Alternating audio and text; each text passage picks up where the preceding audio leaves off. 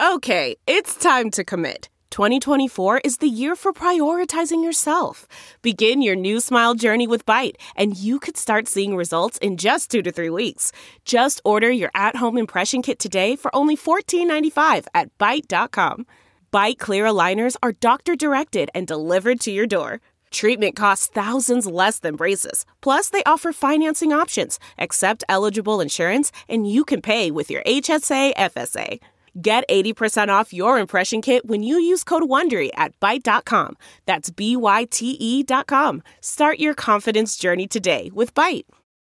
Hi there, it's Julia Louis Dreyfus. You may know me from my podcast called Wiser Than Me, where I talk to older women and get their wisdom from the front lines of life. I was amazed by how many people told me our show made them look forward to getting older, which is why I'm here to talk about season two of the show. Sally Field, Billie Jean King, Beverly Johnson, Ina Garten, Bonnie Raitt, just to name a few. All hail old women. Wiser Than Me season two is out now from Lemonada Media. Everyone. Welcome to Dishing with Digest. I'm Stephanie Sloane, editorial director, here with Mara Levinsky, senior editor. Hi, everyone. Well, Mara, we touched upon this in our February sweeps preview, but Days kicked off a Who Done It this week, and the victim is Charlie. Now, if you've watched the show over the past week, it may not be the biggest surprise, and NBC even ran like a Sorry Charlie promo. But still, with it so close on the heels of Laura's surprise death, there is really a lot of mourning going on in Salem. And you know, plus, even though he played a bad guy, Mike Manning was so good in the role, and I'm really sorry to see him leave. Um, but that being said, I love a whodunit.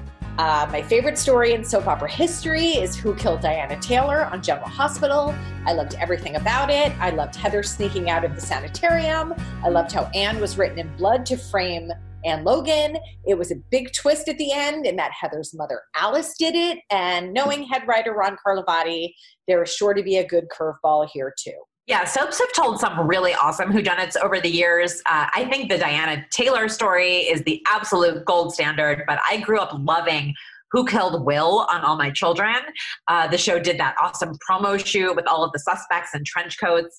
And I loved uh, Who Shot Jake on Another World. Certainly, there are no shortage of solid suspects or people with motive to kill Charlie. So I'm looking forward to the ride. But uh, to your point about the morning in Salem, ditto GH, you know, um, I have to say that I feel like Julian deserved a little more mourning, but his real death kind of got eclipsed by Sonny's presumed death. And it has been grief central for the Corinthoses and their extended circle. And um, it made me think that how on GH, the only permanent set, meaning the only set that is always up in the studio as opposed to put up and taking taken down as the scripts call for, is the nurses station. But I feel like there might be a cost savings if GH just kept the cemetery set up all the time. You know, especially because we've seen visits to Nathan's grave, Morgan's grave, and Nell's uh, grave in addition to Sonny's burial in just the past few weeks alone. Okay, that's funny. Um, and you know, with the state of the world right now, I could use a little levity in my daytime viewing. You know, that's why I'm so excited for Jackée Harry's debut as Days' Paulina Price. We will see her on March 1st, so it's just around the corner. And based on the promo that NBC is running, she is going to be a hoot. I spoke to her yesterday for an upcoming story, and you and I both loved her as Another World's Lily Mason, and she had such amazing memories of Bay City that I just loved everything about our chat. But I feel Paulina is going to be a good balance to the heaviness elsewhere on the canvas. It's like what we're seeing now with Susan Banks, or should I say Kristen playing Susan. Mm-hmm. Um, but you know, still, you need a chuckle here and there. Um, and another day's news Cady McClain isn't quite done yet. We will still see Jennifer in a series of phone calls home. We also report in the new issue that Amanda Setton is back filming at GH as Brooke Lynn after her extended maternity leave. Uh, we will see her on screen in the month of March as well, and we will find out if she is with child or not, since the show dangled the possibility that Brooke Lynn was pregnant by her one night stand with Valentine. Now, Brook Lynn is such a like snarky firecracker kind of character who I do think will bring a fun energy back to the canvas. Um, because I do think that things in Port Charles are going to get even darker, courtesy of all of the double wedding drama and its fallout coming out. Uh, coming up in the next week and certainly reverberating far past that. You mentioned balance, and I do think it is really so important for a show to look at its canvas as a whole and make sure that there are pops of color, if you will, to give some respite from all the heavy drama that's why um, I so appreciate the presence of a character like what we expect Paulina to be, uh, why I love the Brit and Brad scenes we got recently on GH, why I perk up every time Gloria is on YNR. You know, even so fans need a laugh every once in a while. Yes, we certainly do. And that's why when I started watching Days, you know, I really gravitated toward Eugene Calliope and Anna and Alex Marshall. We talked to Leann Hunley about that when she was on the podcast. I just think those are the characters and scenes that, you know, make everything feel a little more fun. Mm-hmm. Um, now, our guest today is the central part of the Who Killed Charlie story. It's Mike Manning, who played the Doom Rapist, but is nothing like his alter ego in real life. So let's check in with him and see how his day's run played out. Hi, Mike. Hey, how's it going? Good. How's it going with you? Uh, it's pretty good. I mean, I've been better. I'm, I'm dead now, so. but um, other than that, things are good okay, well, that's a pretty pretty big thing to get over, but we definitely want to talk about that today. Um, but first, we want to get to know you a little better. Um, okay. So, you were born in Florida and grew up there, and in Colorado, the oldest of three kids. So, what was your childhood like for you? Um, my childhood was uh, I was really lucky. I mean, I had a, a really loving family. Um, because I was the oldest, I sort of had more responsibility than my siblings. So there were certain situations where I had to grow up um, a little faster uh, than I think um, a normal kid would. So that what that taught me was, you know, really a go get it mentality, and um, you know, like a mentality that people aren't gonna get things for you. You have to work really hard and get it yourself. And um, and I've sort of taken that into my adult life. But um, but it was it was great. I mean, I I we moved from Florida to Colorado when I was eight. So we went from beach people to snow people. And my parents really embraced that and they signed me up for skiing lessons and um, and uh, and I had I spent a lot of time outdoors and we had a field behind my house and so we would always play football and soccer and we had like you know the, the neighborhood with the white picket fence and everything so it was it was a really I, I was lucky I, would be lying if I said I didn't have a, a pretty nice childhood well, you've described in interviews that you had a very active imagination as a kid. What were mm-hmm. the early signs that a career in the arts might be in your future? You know, I, I always loved acting and I always loved the arts. Um, I never, it wasn't in my atmosphere. You know, I grew up, grew up middle class and I grew up not really knowing any actors um, they weren't really in in my like professional. The idea of being a professional actor just wasn't in my orbit. So, um, but I had done community theater and I had done plays when I was younger, and I always knew I loved it. I just didn't realize that you can make a living out of it um, until I was until I was older. But uh, yeah, some of my earliest, most fond, like fondest memories would be at my grandma's house, pretending to be Peter Pan, flying around the house, or you know gathering up the the neighborhood kids or my cousins or whatever and watching a disney movie and acting it out scene by scene. So i always I, I sort of in my gut i always knew that i wanted to be an actor but i didn't really understand how until i was much older. Mm-hmm. well after you graduated high school you did go to college. So were you still planning kind of maybe a career in acting or were you going to pursue a more traditional career route at that time? Yeah no no great question. Uh, so in college, my life took a very sharp turn uh, in a good way. So I was going to school for business, uh, for finance, and I ha- I was I was still acting on the side, and I was still, but but again, I never thought that I could make a living doing that. And then uh, my best friend, his name was John. He came up to me one day, and we're I think we're studying in the library for like a business test. And he was in he was also going to school for business, and he came up to me and he said, "Hey, Mike." there's an open casting call for a show called Real World. Do you want to? Uh, I know that you've acted before and you've done this audition thing. Can you come and help me get on the show? And I was at that point, I had never watched the show, and I was like, "Wait, what's Real World?" And uh, and I was like, "Okay, fine." And it's I'll never forget this. I said, "Okay, fine, I'll go with you to help you get on the show, and you it, like, but you have to buy me lunch." And we did, and so we then that weekend we drove to an open casting call uh, in you know at a, a different location in Colorado, and I ended up getting on the show. And I remember telling my parents at the time. I think I was working at Enterprise Rent a Car when I found out that I got on the show, and I was like cleaning out a car, and they called my cell phone and said, "Hey, we want you on the show." And I had no idea at that point what my what my life was going to become and uh, and I said yes to them. And I I remember going home and telling my, my parents like, "Mom and Dad, I'm going to be on this MTV show, uh, and I I have to move to Washington D.C. in in two months." And they were like, "What show?" And I was like, "I don't." I was like, I, I was like, I don't know. I'm gonna go research it. And I remember pulling up clips on YouTube of Real World and uh, and thinking to myself, what did I just get into? Oh wow! yeah. So yeah but it was great. I mean it was it was a great experience for me and i would never i wouldn't take it back. I wouldn't change it. It really opened some doors for me. It really got me comfortable with entertainment and the camera and um and it it gave me a fan base so that when i moved to la uh it was a bit easier to to start off you know hit the ground running and get some traction in terms of acting jobs. So I, I find this so immensely fascinating first of all, was your friend mad that you got cast and he didn't? Okay, so yeah, so uh, he actually came and visited me on the show while I was there. So in a roundabout way, I was the reason that he was on the show. So he kind of got what he wanted. Uh, it just wasn't the way that he thought it would be. uh, well, I, I I did some digging and I found your promotional bio for when that that cast was announced. Oh no. Oh. you were described.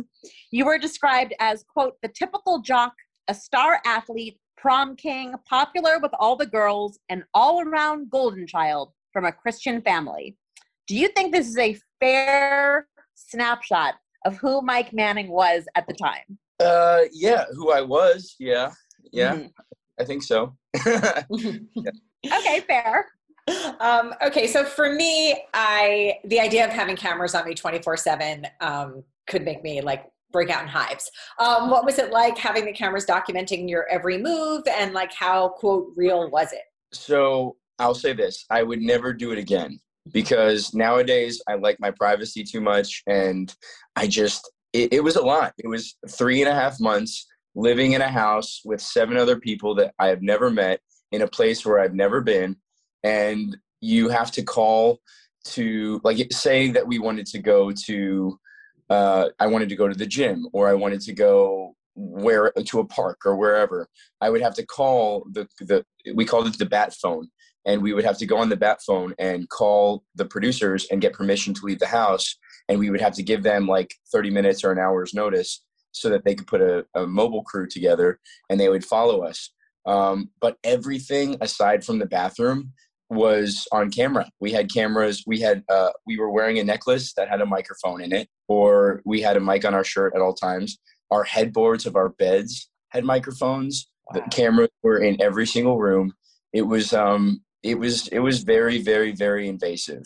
But I will say this: on the flip side, at that time in my life as a as a young man, that was figuring out who I was. It really forced me to look in the mirror and be honest about myself and be honest about a lot of things that um, I was sort of figuring out at that point. And uh, and it's almost like jumping off a cliff because I was like, you know what? I need to figure out who I am because this show is going to be seen by 80 million people around the world, and there's no hiding it. There's no I can't spend three and a half months not being authentic to who I am, and that was a very liberating experience. Yeah, so interesting. Um, what was your experience of watching the season or having your life, you know, or at least a snapshot of it become so public? Yeah, I didn't actually watch uh, a lot of it just because I I didn't want to. um, but I I did I did find myself when I knew that certain episodes were coming out. I did find myself calling my mother and my grandmother and apologizing for what they were about. so, but um, but overall, it, it wasn't too bad because it was in Washington D.C. So they needed a cast member to be political, um, and this was on the cusp of Obama being elected and the you know the Youth Hope campaign for him as president, and and there was a lot of things. There were a lot of things going on in our world that were youth driven, and I think that's why they chose MTV chose Washington D.C. for the that season. And I was the most politically active in the house, and I actually got a job as an intern um, with a, a, an organization that was pushing for like renewable energy and, and like going green, and then also an organization that was um, pushing uh, for equal rights, the Human Rights Campaign. So they a lot of my storyline was actually following me around working on politics. Uh, so when I finished the show, I actually got to travel to a bunch of colleges and high schools and talk about being an activist and you know and poli- you know politics and um, and that was a really nice way to meet a lot of people and to travel the country and and everything else. So I'm really you know it was it was really the best case scenario that I could have asked for in terms of the result of doing that show. Mm-hmm. Yeah. Well, how did your friends and family react after it aired? Uh, well, um, it was it was uh it was it was mostly positive. Um, I it was mostly positive. I think that there were a few things that I got in fights with like my cousin, uh, my cousins about, or you know certain friends about. Um, I it came out on the show that I was dating both men and women, and that was a sore subject for some of my more religious cousins. Mm-hmm. Um, and so there was a rocky period for a couple months, but I think that overall, when they when they took the time to really talk to me and realize that I was the same person I always was, um, I think that they it helped both of us. I think grow in our relationship with each other, and it helped them grow in their understanding that you know even if I had a different lifestyle or point of view than they did, I was still a good person. I was still a Christian. I was still going to church. I was still, so it actually helped a, a chunk of my family sort of reconcile their beliefs, um, which I hope that, you know, they still hold today and, and helps them w- with anybody else that they would meet in that same situation. Mm-hmm. Yeah, that's really wonderful. Um, you spoke about uh, how your activism was showcased on the show, and that seems to have been a real through line in your career um, and your life. Where do you think that uh, that drive towards activism comes from? Honestly, I I don't know because my parents aren't very political, uh, and I never growing up I never had anybody in my life that was very political. I just uh, I think that one of the same reasons that I wanted to be an actor. I think that early on I realized the power of story. And maybe it was now that I'm thinking about it, maybe it was the response that I got on Real World when when I was honest about myself. Um, I think that the response that I got from fans and the messages I got from around the world um, about how much that was affecting people, I think it was that moment where I kind of realized like the power of story and being authentic and and sharing who you are as a person really really affects people and really creates change. And that's sort of what i've taken along with me in my career in los angeles. When i first moved here i moved here for acting and i got really lucky i was on a disney show and i was on i did hawaii 5 and major crimes and like some guest stars and i started building a career as an actor um, and then i started doing documentaries and producing documentary films that were about certain social causes.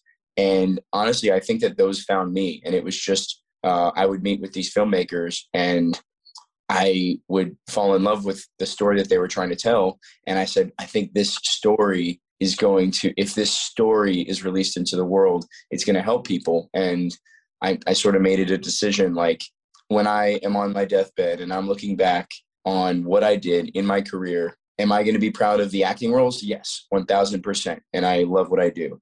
But what will I hope is going to outlast me and and live on and and be a you know affect this world um, i think it's going to be more of the political um, documentary stories and political films that i produce um, that's to i hope that that's my legacy above anything else well, when you were breaking into the business, um, was there ever a, oh, that's just Mike from the real world? He's not an actor. Was there any feeling of that show was kind of hurting your chances at all in finding professional acting jobs? Yeah, great. No, great question. Uh, yes, it was. And it's interesting. So, I when I first moved here, um, I st- I tried to hide it from my peers, from casting directors, from producers, from everybody else. I never mentioned the real world. It wasn't on my website. It wasn't on my resume, and um, and and so I really tried to um, separate myself from that because I thought that it would have people look at me as like, oh, he's just a reality TV kid. And now that I'm a little bit older, um, I I and also I think reality TV has changed and everybody's doing reality TV, and so the stigma is uh, is has gone away a bit. So mm-hmm. now I, I embrace it and I embrace it as part of my journey and my story. But yeah, absolutely, there was a time where um, where I I definitely tried to separate myself. And also, it's interesting on Real World, I was known as Mike Manning. When I got into SAG for acting, I added the C, so I was Mike C Manning. And then recently, I went uh, I went back to Mike Manning, and so it, it sort of comes full circle where my professional my professional name now uh, name now is Mike Manning, and that was the same name that I went by on Real World. Mm-hmm.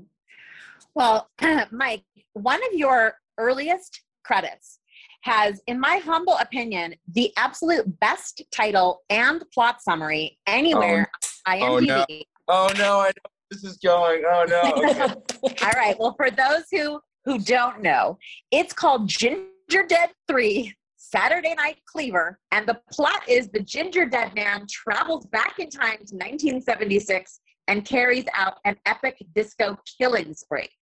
So, Mike, the question I must ask you is Were you crushed not to be asked to appear in Ginger Dead 4 Ginger Dead Man versus Evil Bong? Yeah, great. Thank you so much for that question.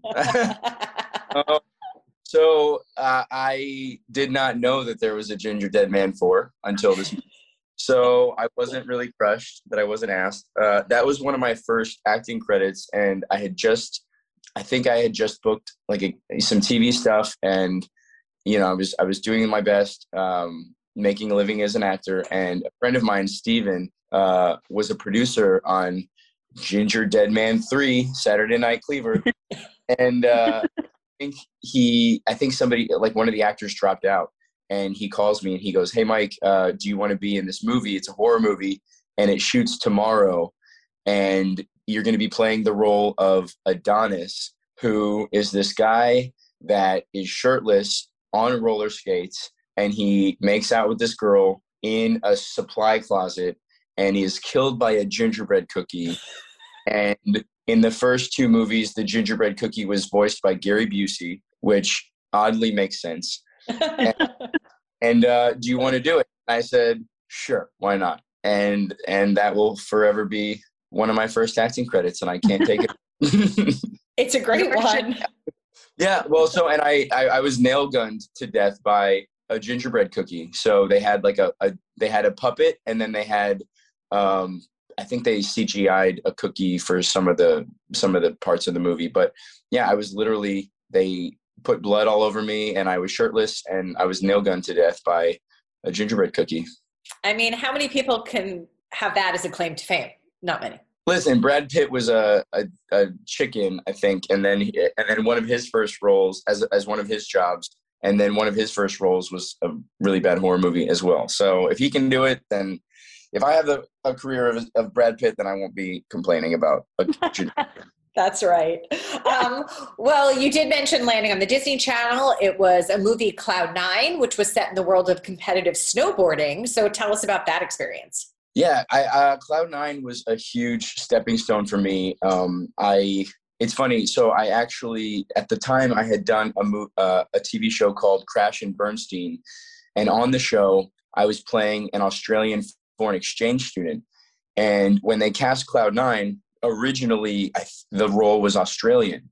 And at the time, I was like, I'm going to commit to this. I was like, I, I am. They want Australian. I'm going to be Australian. So for every audition, for every from like the parking attendant to the person that was running the elevator to the casting directors to the director to the other cast in the waiting room throughout the entire audition process i spoke australian and my best friend at the time was australian and he went through the script and and went through everything with me and sort of taught me how to speak And so I go through and I have my first audition and then I get a call back and I have my call back and then I go to producers and and this is over the course of weeks and weeks.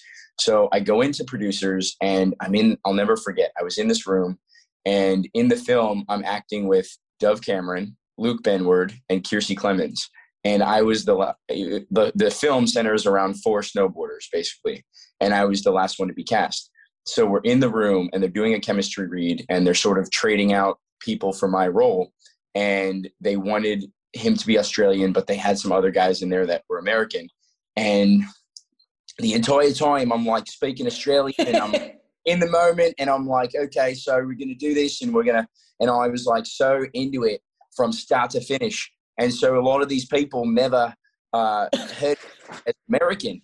So halfway through the audition, they were like, Mike, uh, well, they're not Australian. So they were like, Mike, um, sorry to do this to you. And there's, and this is a room, there's 15 people in the room. There's the other actors, there's the director, there's the casting directors, there's Disney executives, there's everybody in this room. And they're sort of putting me on the spot. And, you know, the casting director goes, Mike, I'm so sorry to do this to you, but is there any way that you, like, do you have an American accent?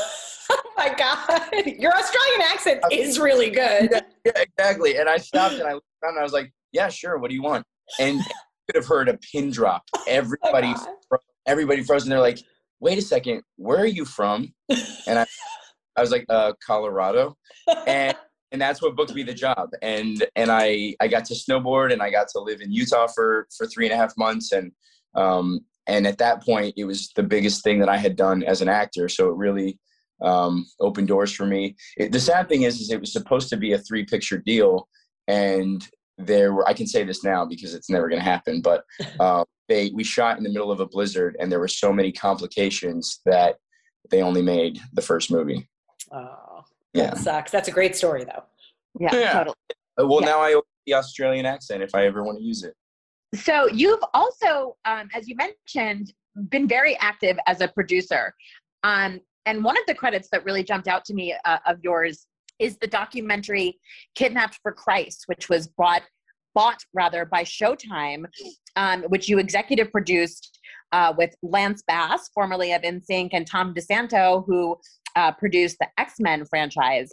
So, how, how did you get involved with that project, which has such a compelling story to tell, um, and with the two of them? Yeah. So, with that project, that was one of the first films I had ever produced and that was sort of the beginning of the journey that we talked about earlier um, in terms of producing projects that have a really important political message uh, and so one of the that documentary was essentially about child abuse in reform camp and this this this story followed the abuse of three american teenagers in this quote unquote reform camp in the dominican republic and one of the um, the teenagers in this documentary was a friend that I had made in college in Colorado. So he calls me up one day, and this is after I did the Disney show. This is after I, I had done a, a few things. And so I'm living in California. I'm making a living as an actor. I have my own apartment. He calls me up and he says, Hey, Mike, I'm coming out to do an interview for this documentary. Um, can I stay with you for a couple days? And I didn't really think anything of it. I said, yeah, sure, why not? So he he comes over and we had a couple shots of tequila and he opens up to me about this story about his time at this camp and the abuse that he went through and all these other things. And by the end of it, I'm there's tears in my eyes and I'm like, "Oh man, you're my friend and I can't believe that you went through this. Uh, how can I help? How can I help this film?" And I met the filmmaker. Her name was Kate Logan, and she had all this amazing footage, but it was her first film, and she really didn't know what to do with it. And I didn't, at that point, I didn't know how to produce. But we met for coffee, and I said, "Look, I think this is a powerful story. Let me let's figure it out." And I, some of the first calls I made were to Lance Bass, who I had I had met through other charity work, and he said, "Yes, I'm in 100%."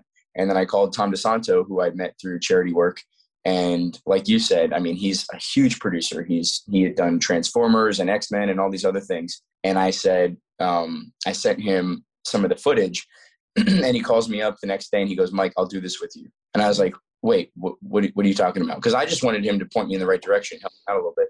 And he goes, No, I'll I'll I'll produce this movie with you. Wow. And I was like, I was like, wow, okay, great. And we we made it. And then I followed Kate to her next film, and that was the beginning of my my producing journey. Mm-hmm. Incredible. totally. I mean, another one that sounds pretty impressive as well is Lost in America, a documentary about homelessness that you were involved in on the production side and was executive produced by Rosario Dawson and Jewel.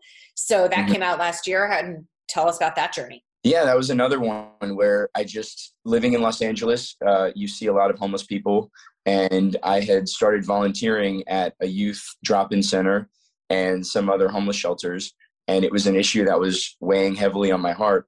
And I met this filmmaker who, um, at the time, he was you know in his early 40s, and he uh, is a dad you know he has two daughters and and he's made a career as a filmmaker in hollywood but when he was 19 he was homeless and so he knew what these kids were going through and he knew he sort of had a very interesting point of view uh, to the story that he wanted to tell with this film so uh, I when I, when I first signed on to produce the film, I thought it was going to be like, okay, cool, I'm going to work on this for six months or a year, and that's going to be the end of it. It ended up taking us five years to make this film because every time it started out as a little baby film that we were going to make, but every time we wanted, we thought we were done, uh, another celebrity or influencer or whatever would sign on to to be a part of our film and it just started growing and growing and growing and we can't say no when Rosario Dawson or Halle Berry or John Bon Jovi or Jewel or Tiffany Haddish or Sanaa Lathan uh, say that they want to be a part of your film, you don't say no. I'm sorry. Uh, we don't. We're booked. Yeah. yeah. So so uh, it it just it grew and it grew and it grew, and before we knew it, we were producing this huge movie with Halle Berry, and um and it was it was it was amazing. It was one of the things like we talked about earlier. I think on my deathbed someday, hopefully in the in the very far future, um, I'll look back and that that will 1000% be one of the projects I'm the I'm the most proud of. Absolutely. That's really quite quite incredible. Um, so I feel like that would keep you plenty busy, but yet you are still plugging ahead with acting, having success, appearing on prime time, as you mentioned. Um, you in more recent years, uh, you did a stint on Teen Wolf, and yet more recently, uh, three episodes of Tyler Perry's The Haves and the Have Nots. What was your experience like on that so uh, that show where I understand yet another doomed character to play? Yeah, yeah, uh, that's exactly right. Doomed character. They like to kill me. Um, well, so Tyler Perry moves very, very fast. He shoots in Atlanta in his studio, and I'll, I'll say that that really got me used to um, the the pace of uh, of shooting an episode a day, like 70, 80 pages a day. And so I will say that I'm grateful for that because um, I think that that prepared me for possibly what I would face on days. Um, and uh, and then Teen Wolf also was kind of cool because I I played a cop, a young cop that comes in and tries to take over the police station, and uh, and he you know he has this attitude, and um, and I had a fight scene, and uh, my fight scene was with Linden Ashby, who people might remember as playing Johnny Cage on the original Mortal Kombat movies. So, and I was a huge fan of those Mortal Kombat movies, and so I uh, I remember thinking we did this whole fight choreographed fight scene, and I had like a, a, a plate on my chest and on my back because there's a scene where he sort of roundhouse kicks me and I fall into this jail cell. And the whole time that I'm rehearsing with the stunt coordinator, I'm thinking to myself, Johnny Cage is kicking my butt right now. um, and so, and that was, I mean, that was like a, just a really cool experience for me. Um, just like my young nerd self was just really, you know, excited. And then on the haves and the have nots, uh, the same thing. I, I worked with John Schneider, who people might remember from the, the Dukes of Hazzard. And I had worked with him on another movie called What Would Jesus Do? Um, and I on that movie I played like this young punk and uh, and I like he he plays essentially plays this angel that comes in to teach us a lesson, and I play this young teenager that, and I like he's like a homeless man, and I throw a sandwich at him, and it was a really he he got to know me as like this this jerk, and then on the haves and the have-nots, he's one of the he plays one of the leads, and so I called him up when I found out I booked the show, and I said, John, what can I expect on the show? And he said they move really really fast, and sure enough, I got there and he met me in the makeup trailer and he goes mike the, the time that you're spending here in this makeup trailer um, is longer than the time you're going to spend shooting your scene. Wow. And and sure enough it was like one take really really quickly you know tyler perry moves really quickly and but it, it also i will say and, and he also saw me not playing a jerk for once which was nice. And and i will say that when i found out i, I booked days um, that was one of the I think, stepping stones that prepared me to move at the pace that Days also moves. Mm-hmm. mm-hmm.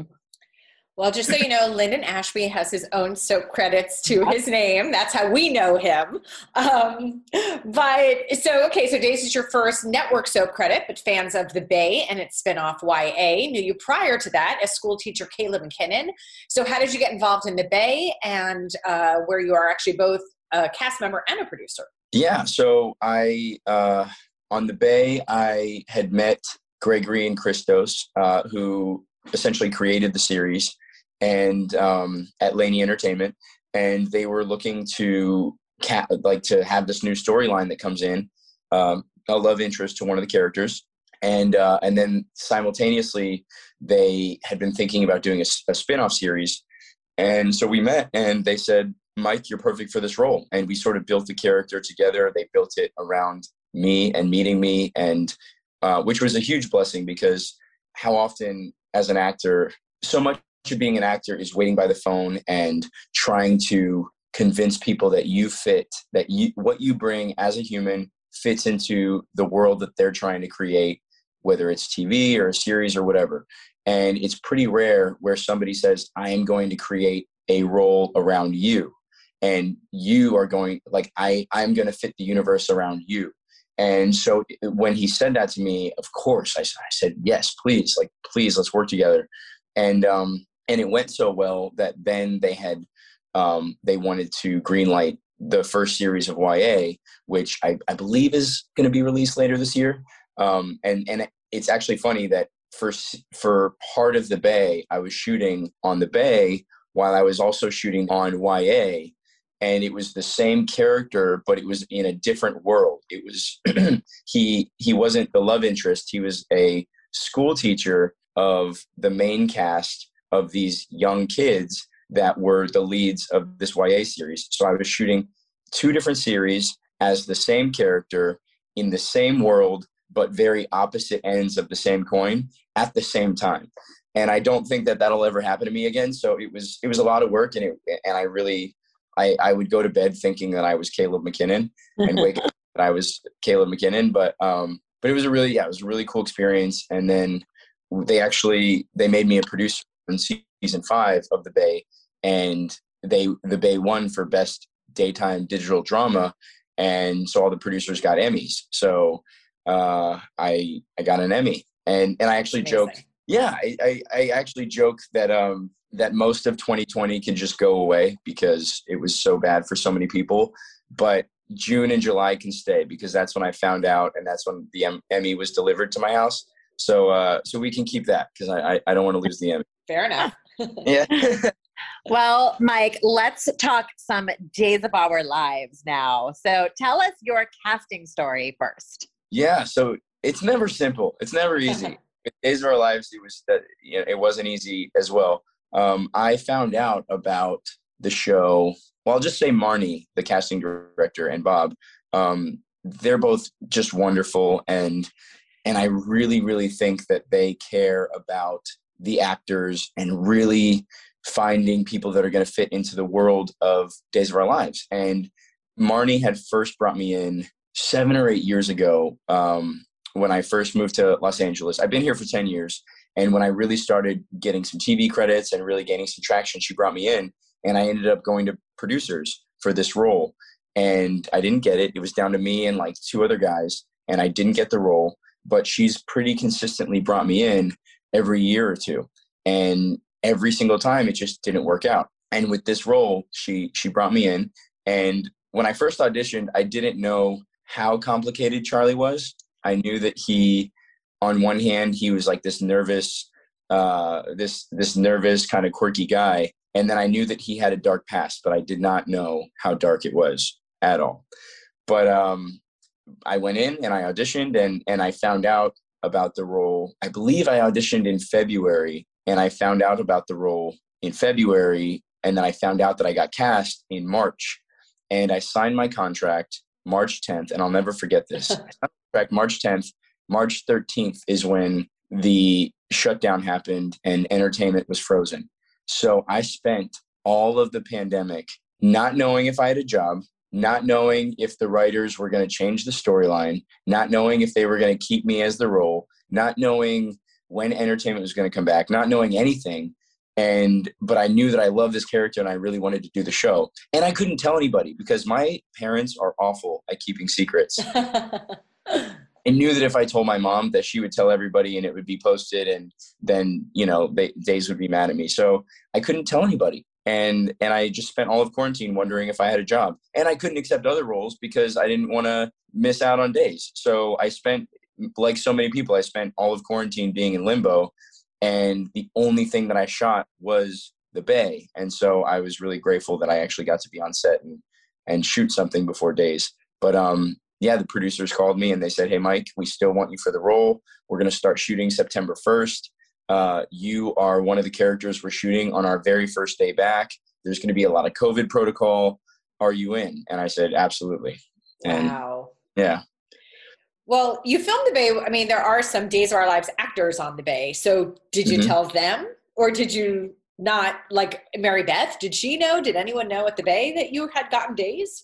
Uh, so it's funny that you say that. So I called, I talked to Mary Beth and I talked to Brandon Beemer, Mhm. uh, both of whom I know from that were on the Bay, and I knew from the Bay that I also knew were, were were on days. And uh, and I said, hey, hey guys, like I don't want to be the new kid in school, you know, because you start a new show, actors that have been working together for years, you feel like the new kid. So I called them, and then I called Lucas, who plays Trip, uh, and it, it, it's actually fun. It's a funny story. So I've known Lucas for years. I've known him for seven seven years, I think. Just you know, friends of friends. We would be at the same you know game night or whatever it was, and and we just became buddies.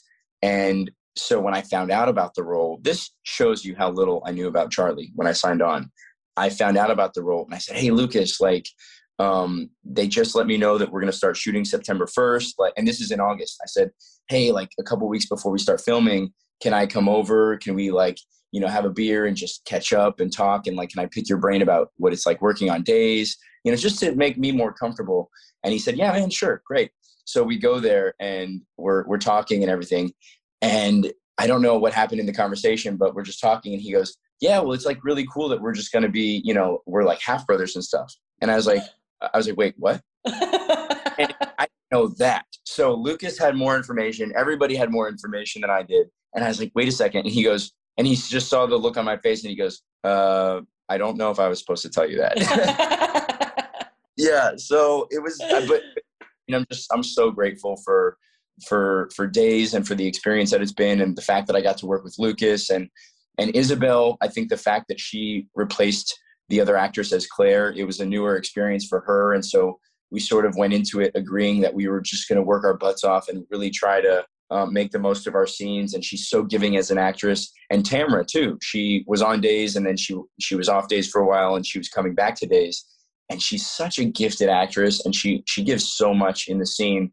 And so I consider myself really blessed that she played my mother um, because a lot of those emotional scenes I don't think would have been the same if I had done those scenes with another actress. Mhm. Well, you have to tell us, you know, when you did find out what Charlie wasn't telling everybody, how, what was your reaction to finding out just how intense uh, his backstory was? Yeah, I uh, I don't know if this was intentional, or if or if this it just happened this way, but I I got bits of information uh, little by little. It wasn't like hey Charlie, you signed on and you're shooting now, and oh by the way, like Charlie's the one that um, sexually assaulted Allie, and this is he's gonna kidnap his mother and all this other stuff. It was like every week I would get a new piece of information about Charlie's backstory. And in the beginning, I decided I was like, you know what, I I knew that he had a dark past, and so I was like, you know what, I don't want to play Charlie as a villain because every villain, two things, every villain feels justified, and every villain thinks they're right, and and I was like, I really want to show the humanity behind Charlie, and I really want him to be show different sides of himself and be those sides 1000%. So when he was at Titan, Charlie really wanted to do a good job, really wanted to impress uh, Philip and Xander, and really wanted to. It was the first thing that he had gotten for himself. Uh, that was not something that his mom set up. That was not something from, you know, that like mob family uh, that he was escaping from. And so I really wanted him to be earnest and thick and really doing a good job. And then with Isabel, uh, with with Claire, I really I decided that this was the first time Charlie had ever fallen in love. And I really wanted him to fall in love. I wanted him to have that mad, blinding, drive you crazy, head over heels love for, for Claire. And I think that it shows on screen the chemistry that these two have and had together. And and that was a really interesting part of playing Charlie because you knew that he had done this awful thing in the past and you knew that he had taken advantage of Allie and he had this blinding jealousy and rage uh, towards Trip and you knew all these other things. But at the same time, you're seeing this guy have a job that means so much to him, have a girlfriend that means so much to him, and try to balance everything while getting away with this awful thing that he did in his past. And I think that's why the, the fan response has been amazing. And I'm, I'm so, so grateful for everybody that's reached out and everybody that's watched the show and, and supported that journey um, for, for me and for Charlie because and I think that the reason they do they do that is because they saw both sides. They saw the humanity in Charlie, even though he did an awful thing. And it's also fun to watch and fun to play. You're playing somebody that in one scene is head over heels in love with somebody, and then in the next scene he kidnaps his mother, threatens to tie her up with Christmas lights, and is going a little crazy. And who doesn't like you know crazy? Who doesn't like right. to watch? well, obviously, your story did take a big turn with the reveal that Charlie is Ava's son and Allie's rapist. I know that those were huge moments to play, and you had told me even recreating the scenes of the attack were really difficult. So, what was it like for you to play out the darker side of Charlie? Yeah, it was. Uh, I'll be honest with you. The when I received the script that we were going to recreate the sexual assault between Charlie and Allie, um, I was sick to my stomach. I didn't sleep that night. Uh, the day leading up to shooting those scenes, I didn't sleep and I was I felt sick all that day uh, on set. I couldn't eat and I felt sick. And then I think the next day I I, I felt sick and there was just this pit in my stomach um, of just feeling gross and feeling awful and sleazy and just all the all the the bad things because um, what what I decided to do with Lindsay Arnold was really go for it. And as much as you know, you're going to go for anything on NBC, but we we sort of decided like we really have to make this uh, authentic and and mean and vicious and brutal because there are women and men that go through these experiences and the only thing worse than having this experience and and recreating it is doing it in a way that's not authentic that doesn't feel true to the story and what this girl actually went through. And so we really we we went for it and it was mean and it was vicious and physical and, and everything else. And um and and it felt gross and and i felt like an awful person for for that entire week. But i think that we couldn't do it any other way because the if we if we phoned it in um, then everybody that has experienced something like that that's watching the show would feel like we just we were making fun of a very real situation. So it wasn't my favorite scene to shoot by any means, but it was a really important scene to shoot. And I really respect Lindsay for for her acting and what she went through, and also for handling this storyline as a whole. I know that it's been a really drawn out storyline, and she's had to play a lot of uncomfortable situations.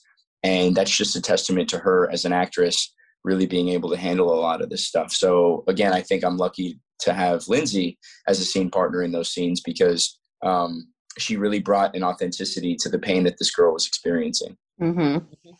Well, obviously, Mike Charlie was was not a good guy, and he was not designed for the audience to root for him to get away with his misdeeds.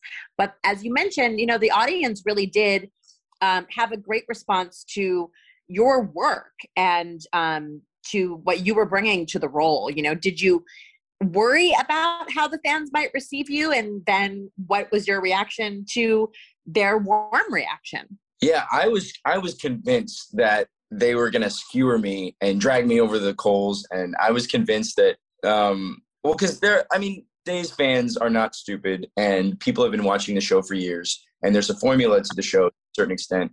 And so, in the beginning, when Charlie shows up on the scene, and he also has a last name. It's not just Charlie, it's Charlie Dale. So they're like, okay, this guy's going to be around for a little bit.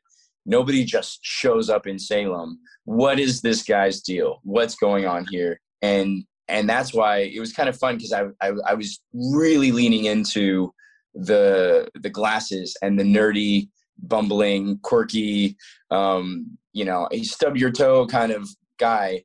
And uh, and and they and after a couple of weeks of that, people were like, okay, maybe he really is just this quirky guy.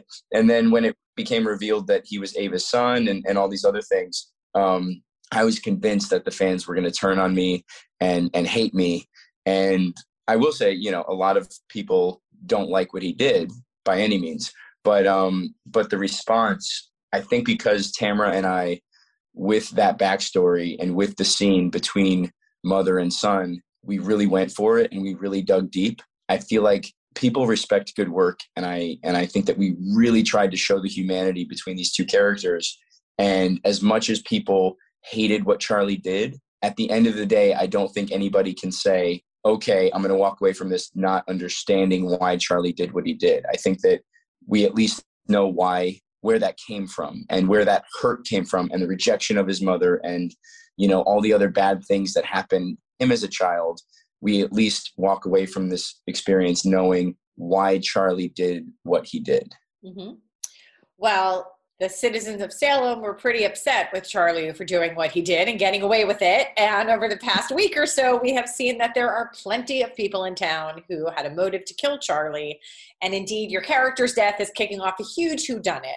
So, first of all, when did you find out that Charlie was going to die? And do you have any theories about who the culprit is? Yeah.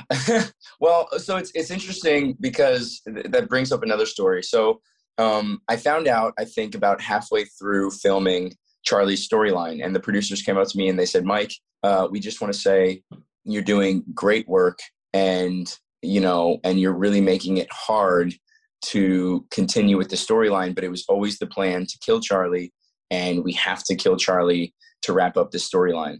Um, but that's no reflection on you as an actor. And I said, okay, great. So I, I knew I found out about halfway through, and of course, me as the actor, uh, as soon as they said that, I was like, all right, I'm going to work my butt off and really make it. If they're going to kill me, I'm going to make it hard for them to kill me. And so I really tried to, again, I tried to find the humanity in Charlie, and I really tried to make him a character that was remorseful for what he did.